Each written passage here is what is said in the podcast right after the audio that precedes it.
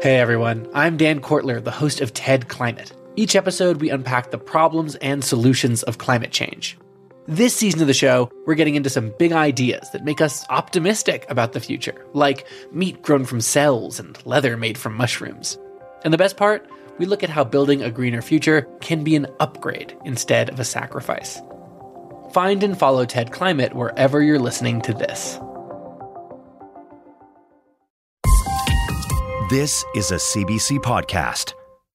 But your daughter told us you sometimes use humor. I hope they're not dad jokes. Well, you know, it, it, has been known to happen, but uh, you have to either cry or laugh, and I find it better to laugh. So that's try. That's where I try to keep things. That's Glen Hoos, and his daughter emailed us to tell us why he's her climate champion. I'm Laura Lynch. You're listening to What on Earth, where we bring you a world of climate solutions. We love to share the stories of people across Canada working to make change in their communities. And in the lead up to the International Day of Persons with Disabilities, we knew it was the right moment to find out more about Glen. Hi there, I'm Chloe Hoos, and I am nominating my dad, Glen Hoos. He is the Director of Communications at the Down Syndrome Resource Foundation. He inspires me because every day he focuses on what he can do for climate change. So, for his work specifically, he works with people with Down syndrome and he likes to raise awareness about how they will be greatly impacted by climate change. Okay, well, Dad is here with us now. Glen, hi. Wow. hi, how are you? How does it feel to have your daughter single you out for such praise? I was quite uh, taken aback when she nominated me, really touched by that sometimes I feel like I'm sort of uh, shouting into the void, but if nothing else, my daughter appreciates it, so that's great. You're not shouting into the void today. You're you're, you're talking to uh, Canadians. So tell me why are the links between climate change and disability so important to you? I work in the disability field. I work at the Down Syndrome Resource Foundation. So we have many clients, and I would call them friends of mine now who have Down syndrome and other disabilities. And then beyond that, more personally, two of my children have developmental disabilities. One has Down syndrome and autism, and the other has multiple developmental disabilities. And as someone who's very concerned about climate and what our future is going to look like, I think every parent who's sort of climate aware shares my concerns and fears for my kids' future, but uh, it's definitely multiplied for the kids that have disabilities. So tell me, in what ways are people with Down syndrome affected differently by climate change? Basically, anything that can go badly in our world or our society, people with disabilities are going to be even more vulnerable than those without disabilities. And I think it's it's not because of the disability per se, but more about how our society is built primarily for, for the benefit of those without disabilities and, and those with disabilities can sometimes be an afterthought. And uh, you see that magnified in crisis situations. So if we're talking about uh, climate based emergencies, whether it's heat waves or uh, we've seen all the, the wildfires and floods going on. All those situations are uh, times when people with disabilities are at greater risk than the general population. Um, they often need people to help them navigate those situations, and during an emergency, uh, it can be difficult to get the assistance they need. I want to do whatever I can to make sure that the voices of people with Down syndrome and other disabilities are heard in climate change discussions and that as plans are made uh, for various scenarios that they're kept top of mind. But, but, when it comes to people with down syndrome i wonder if you can talk to me specifically about i think it's heat that, that that's right. very challenging for them. Yeah. People with down syndrome can have some difficulties with temperature regulation they ha- just have a harder time naturally cooling themselves down, which can result in overheating. Many individuals with Down syndrome actually sweat less than other people. And they also may be just sort of a little less aware of the impact that the heat is having on them. So they so, without, so they may not necessarily drink water or get themselves into shade or something like that because they're just not aware. Exactly. Okay. It, it, may not occur to them, or they may not know what to do to cool themselves down if there's no one there with them at the moment to to sort of guide them through that. You worked with speech therapists supporting adults with Down syndrome to share their own stories and concerns about climate change. And I just want to play a part of the video that came out mm. of that project about the impact of the 2021 heat dome. We lived through the hottest temperatures ever in Canada, as high as 49 Celsius. Climate change is making heat waves more common around the world.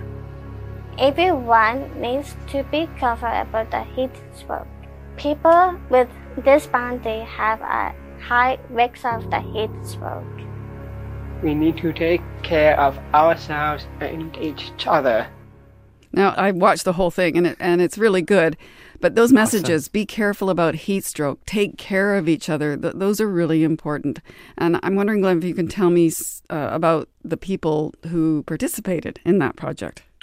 Basically, people with Down syndrome often don't have the opportunity to share their views on issues that matter to them. Climate change is, to me, it's the most important issue that should matter to everybody on Earth. And they have as much right to have their views expressed and and their needs met as anybody else. So we created this class first of all to help educate these students on climate change but uh, primarily to um, help them process their feelings about it and then spread the word so every every word that uh, appears in this video uh, was written by the students themselves with our assistants. And so it was really driven by the students. The focus of the video was sharing uh, their tips for staying cool in a heat wave. Now, every time a heat wave strikes in BC, we share this video and remind everybody of how to take care of themselves. And just curious to, to hear from you, what did they tell you about going through this experience? every one of them loves a camera. Uh, that, that's that's a big part of my job beyond beyond the climate aspect. Is I'm always uh, trying to help our students sort of express themselves and uh, represent themselves. So I'm constantly making videos with various students on various topics, and every single one of them wants to be a star. Well, it, it's sure. I'm I'm sure that uh, it gets the message across really well. Um, but beyond that, why is it important for them to share helpful information? So often, our tendency is to speak on behalf of people with Down syndrome and other disabilities instead of letting them speak for themselves. So I think when a person with Down syndrome sees a video like this, they really pay attention because it's people that they can relate to sharing their own experiences and their own strategies rather than someone like me just sort of talking at them and and coming across more as like a teacher. Yeah, okay. So that's that end of things, but let's go to the sort of what I would consider to be the other end. What more does the broader community and government need to do? Well, I think they need to allow room at the table for people with disabilities instead of just assuming that we know best what they need. They need to actually hear the lived experiences of people and take them into consideration and really give some careful thought to what it looks like to prioritize the needs of people with disabilities in the climate change discussion and in emergency preparedness. Now, as we've mentioned, you do have a child with Down syndrome, and I'm wondering what your hope is for their future in this era of unprecedented warming. My daughter with Down syndrome, who's 19, has relatively high support needs. Regardless of what happens in, the wider world, we want her to live a long, full, and fulfilling life, a life where she gets to make choices and be as independent as possible, and also always have people around her to care for her and give her the support she needs to have the best life possible. as we look towards a, a future that's more uncertain than we would like it to be, I just want to make sure that everything's in place to support her. And I worry that if the climate crisis leads to holes in the in the social safety system, we don't want to see her or anyone else fall through them. At this point, I have more questions than answers, mm. and more more worries than solutions, but something I think about a lot. And as we move forward, it's something that I'm hoping to connect with others in the disability community on. In spite of that, all of that, I, I certainly think that your daughter, your other children are very fortunate to have you as their dad. So uh, I just oh, want, I appreciate that. I just want to thank you so much for uh, for talking to me. Thanks. I may uh, have to clip a recording of that to play for them when they're they're not seeming appreciative enough. yes, do that, Glen Hoos. Thank you. All right. Thanks very much. Now, if you want to connect with Glen Hoos, reach out and we'll pass your message along. Our email is earth at cbc.ca. And that's also how to let us know about people in your community who are making a difference with their climate work. Once again, the email is earth at cbc.ca. Paper or plastic? Oh, I forgot my own bags. Um, plastic. No, wait, paper. Hang on, which one's better? I don't know. Don't stress, Neil. The podcast Living Planet is here to help. We know you want to do what's right for the planet, but you're busy and you have to make a thousand small decisions every day. So we endeavor to answer What's better? Cotton or polyester? Tea or coffee? For answers to these environmental conundrums and your questions, subscribe to Living Planet wherever you listen to podcasts.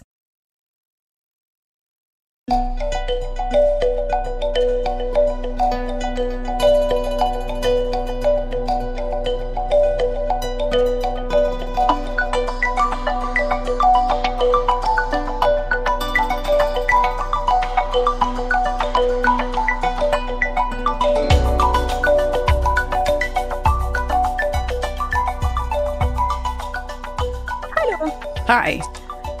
So, hi. Just uh, talk to me and tell me how the weather is there today. It's um, absolutely awful the way that you would expect the London weather to be. It's rainy, it's dark, it's wet, and it's a bit depressing. But that's what um, you know London does in November. So. Yes, I lived there for nine. That's Olivia Lazard. She studies peace building and climate at the Carnegie Institute Europe. And when I watched her TED talk a while ago about something she calls eco diplomacy, I knew I had to have her on the show. Okay, eco diplomacy, that might sound like jargon, but it's actually really critical to our planet's future.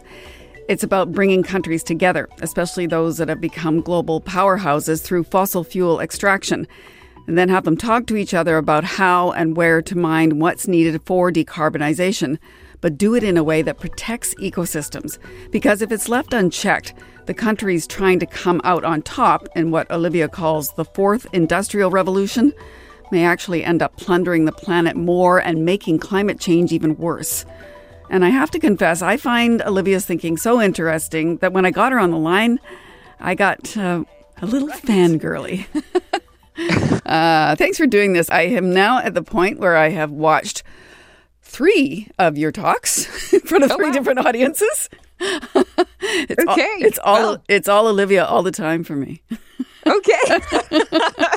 I hope it's not boring. no, I think it's fascinating. The stuff she thinks about is fascinating because she's predicting a potential upheaval in our current world order as the planet shifts to renewable energy sources. And that has implications for a resource producing country like Canada you know, I've been wanting to talk to you for months now. But the one, oh, wow. I, the one I was a little surprised about, it, it looks like you spoke to a conference in Calgary last fall. Mm-hmm. Yes. And I was just, I was really curious to know what it was like. Sort of, you're in the in Canada's oil and gas heartland. How was that? It was hard. it felt, I felt very alone. Why did you feel so alone?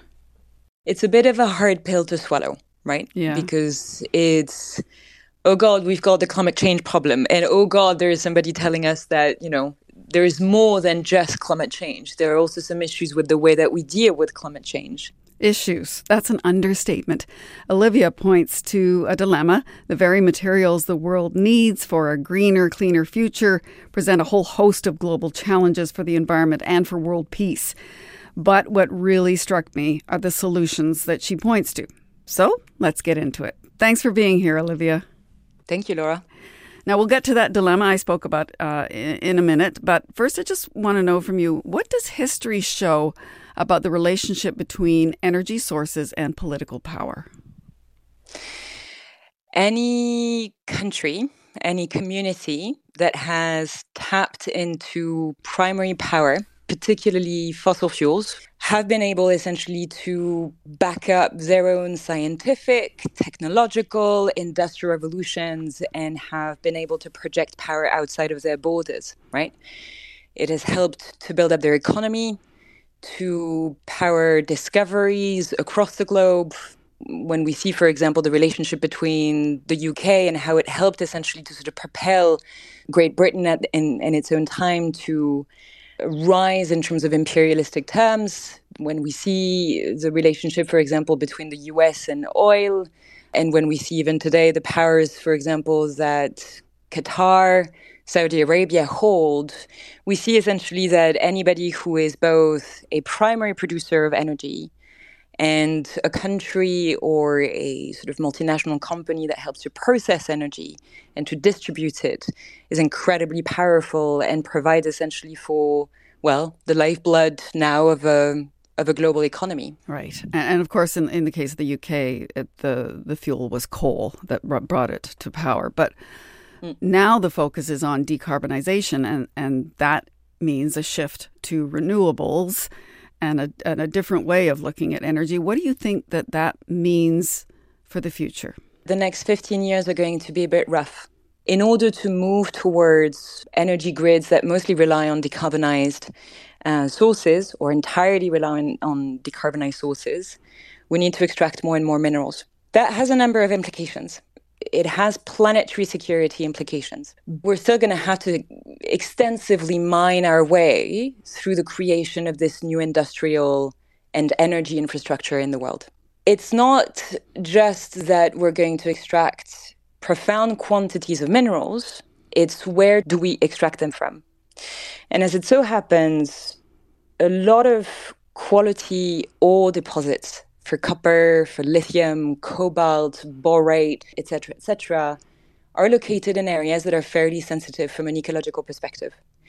They're located, for example, in the Amazon basin, in the Arctic, in Greenland, in the deep seas, in Myanmar, in the grasslands of Kazakhstan, in you know all of these different places essentially that have a particular significance in biodiversity terms and ecological services terms, for example, for the regulation of the hydrological cycle, and to help us essentially, you know, regulate the global climate regime or to stabilize it.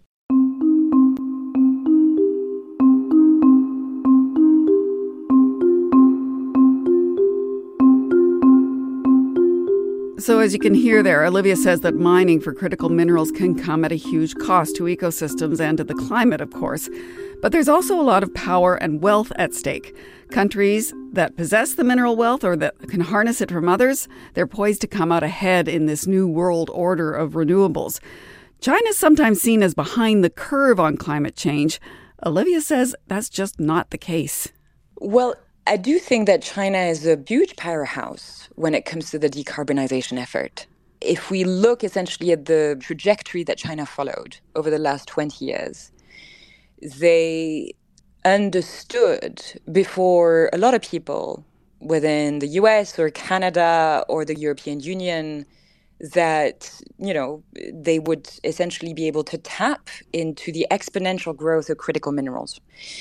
Um, and then when they understood essentially that the energy transition was going to play out, both within China, but also within the world, then they were able to really astutely position themselves as a powerhouse when it came to the supply chains of the energy of the future. And the problem is essentially that they're not just using those critical supply chains to accelerate towards the energy transition, they're doing that essentially as a way to shift towards a power transition that accumulates more resources, more power enabling capacity in China, and more ability is to turn the tables around when it comes to international norms, when it comes to international security, when it comes to the way in which economics are being built around the world. So clearly, she says China is a winner in this new world order of renewable energy. The other big winner, according to Olivia? Russia is a less visible one. Its role around critical minerals became a lot more visible with the start of the war in Ukraine. Ukraine is one of the best endowed countries on the European continent as a whole when it comes to critical minerals. So Russia is actually one of the unmissable actors, one of the key power brokers of the future. Right. Whether or not we look at nuclear, energy sources coming from fossils, or critical mineral supply chains. And in terms of who loses, well, the countries and the companies that missed out on the energy transition and the fact that the energy transition is actually an industrial transition.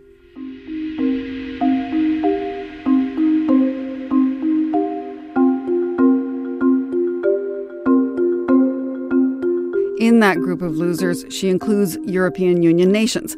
Not only don't they have their own bountiful supply of critical minerals, they've largely missed out on securing supply from countries that have the right stuff, if you will. But what about Canada?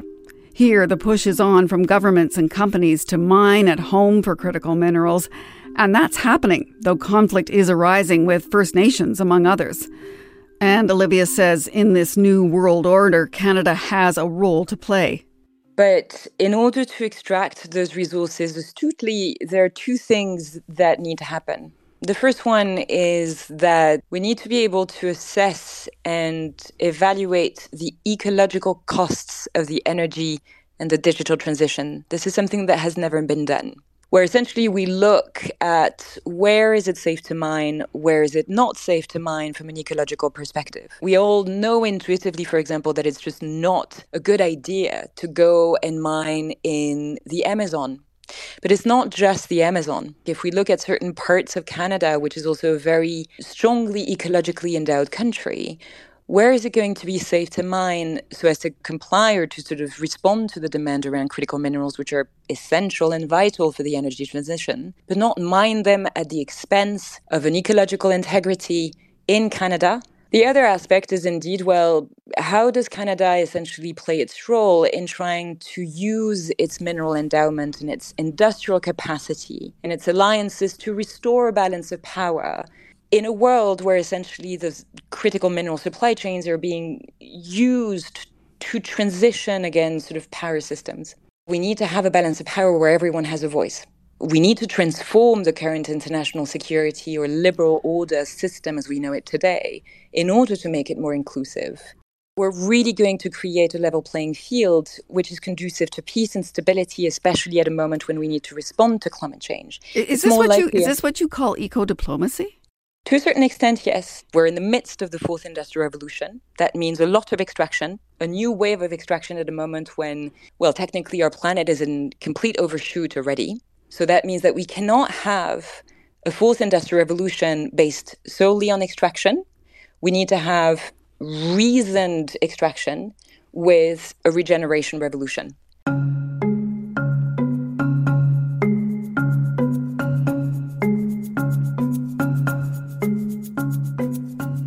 And there you heard that phrase again eco diplomacy, a regeneration revolution.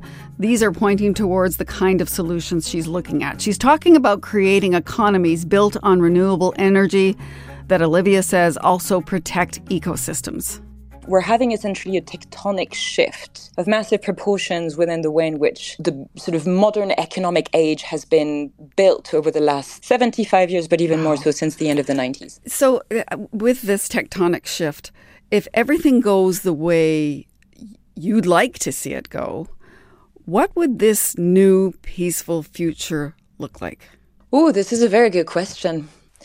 We need to be able to restore and massively regenerate land, water systems, biodiversity.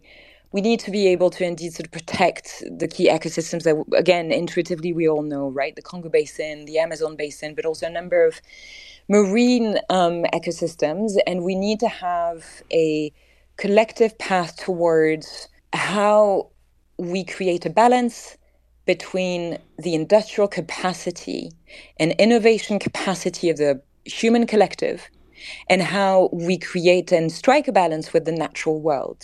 This is still something that actually in the history of humankind, with the exception of indigenous communities who have always sort of worked and naturally integrated the sense of balance and equilibrium that exists between their own way of living and nature around them, this is not something that modern, technologically oriented communities within the human collective have managed to do. And we really need to crack that, that nut.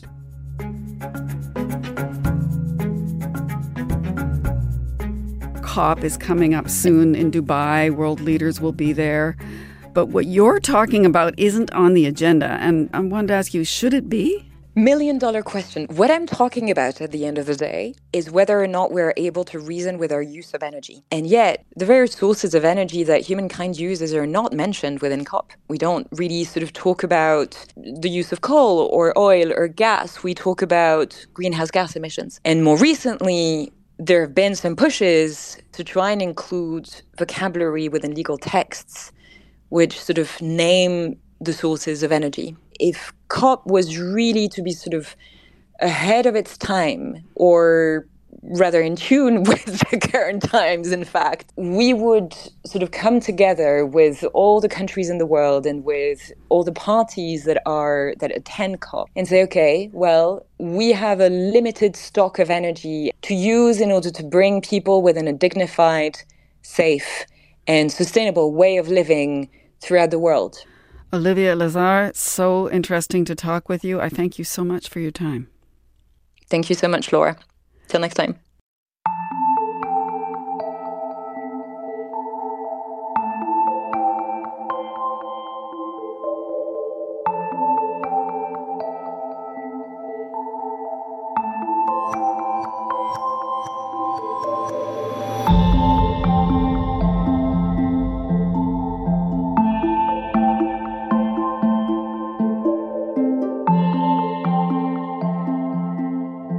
Before we go, I want to let you know about a story we're working on.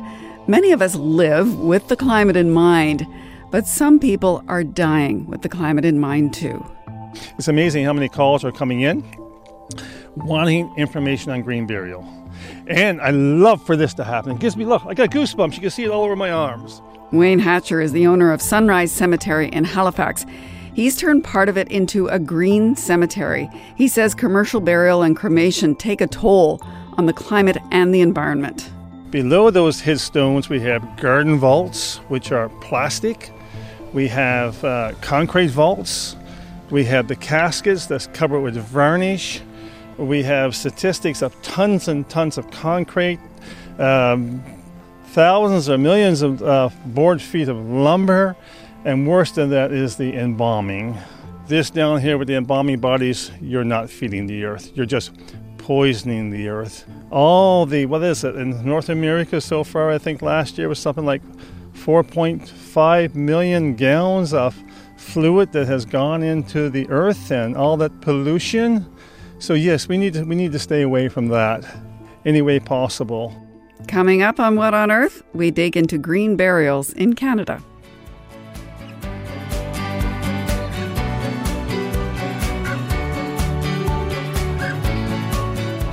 Remember, you can listen to all of our episodes on demand at CBC Listen, Apple Podcasts, Spotify, or wherever you get your podcasts.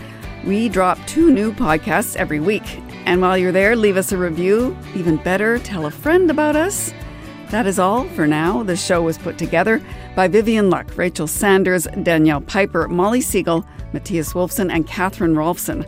I'm Laura Lynch. Thank you for listening. For more CBC podcasts, go to cbc.ca slash podcasts.